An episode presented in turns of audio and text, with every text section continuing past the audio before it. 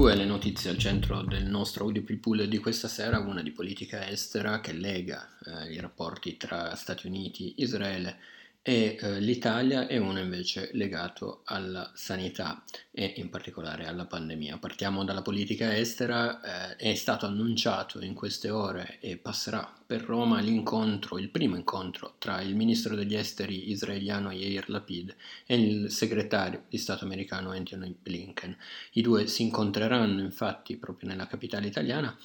dove eh, Blinken è eh, atteso per eh, un passaggio nel suo viaggio europeo. L'incontro segue due telefonate che i diplomatici eh, statunitensi e americano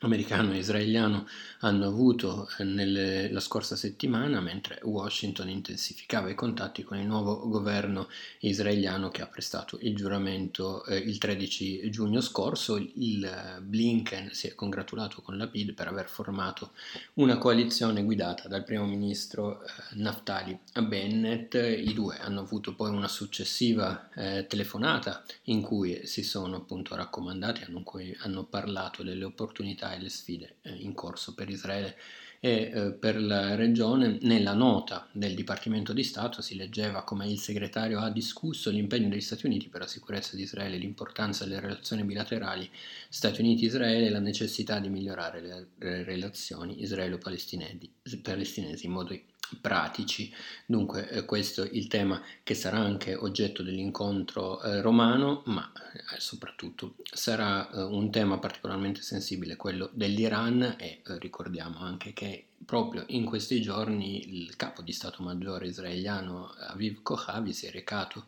negli Stati Uniti per ribadire la posizione dell'intelligence israeliana e delle forze di sicurezza, quantomeno dei capi delle forze di sicurezza israeliana, assolutamente contrari a un ritorno di eh, un accordo eh, come quello del 2015 che Kochavi ha segnalato nel suo incontro con i vertici del Pentagono ha diverse criticità,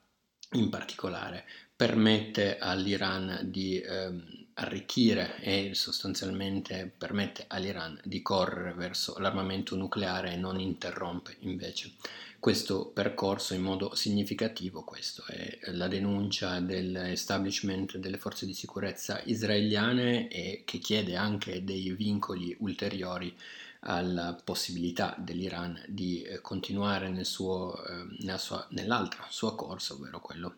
per eh, l'armamento dal punto di vista eh, balistico, quindi quello missilistico,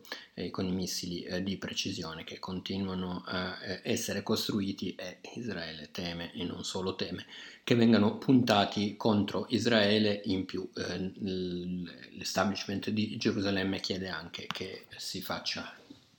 che l'Iran faccia un passo indietro e eh, arretri rispetto alla sua influenza eh, con Hezbollah in Libano e eh, in Siria, tutto questo sarà oggetto anche dell'incontro tra eh, Yair Lapid e Blinken, quindi tanti i temi sul tavolo. Dicevamo poi l'altro tema di giornata invece è quello della sanità e l'Italia deve fare molta attenzione, prestare molta attenzione a quanto accade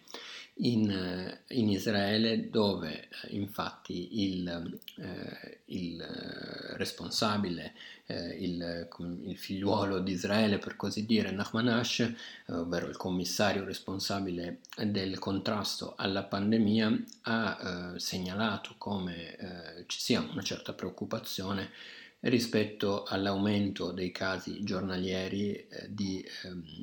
positivi al Covid-19, in particolare alla cosiddetta variante eh, Delta e eh, per il terzo giorno consecutivo si è superato il numero di 100 infezioni eh, giornaliere e eh, al momento, ha detto Ash, non possiamo dire con certezza se questo è qualcosa di locale o l'inizio di un'epidemia più ampia, questo però vuol dire non possiamo eh, anche sottovalutare la situazione, ha detto Ash, il che significa, in, praticamente tradotto, significa la possibilità di reinserire le, eh, alcune restrizioni, in particolare le mascherine al chiuso, cosa che invece era stata sollevata proprio poco tempo fa, una restrizione forse la più significativa o quella comunque più visibile, che era stata eliminata in Israele. Questo interessa l'Italia che eh, proprio a pochi giorni dalla, da, da invece dall'eliminazione proprio nel nostro paese dell'obbligo di mascherine questa volta all'aperto. Bisogna dunque fare attenzione come Israele è stato capofila e un modello dal punto di vista della lotta e della, o meglio dire, della vaccinazione della campagna di vaccinazione che è stata di gran lunga eh, una delle più di successo a livello internazionale, ecco adesso bisogna anche prestare attenzione a quanto accade lì per quanto riguarda questo risorgere eh, e riemergere delle infezioni a causa delle varianti, quindi l'attenzione è molto concentrata su Israele che peraltro ha sospeso per il momento e ha posticipato fino ad agosto eh, la possibilità per i turisti di entrare nel paese in caso siano vaccinati. Prima si pensava di poter anticipare a luglio eh, questa apertura. Quindi gli occhi puntati su Israele sia sul fronte della politica estera sia sul fronte della sanità. Io vi ringrazio per l'attenzione, il nostro audio People si conclude qui e vi do appuntamento ai prossimi approfondimenti a cura della redazione di Pagine Ebraiche.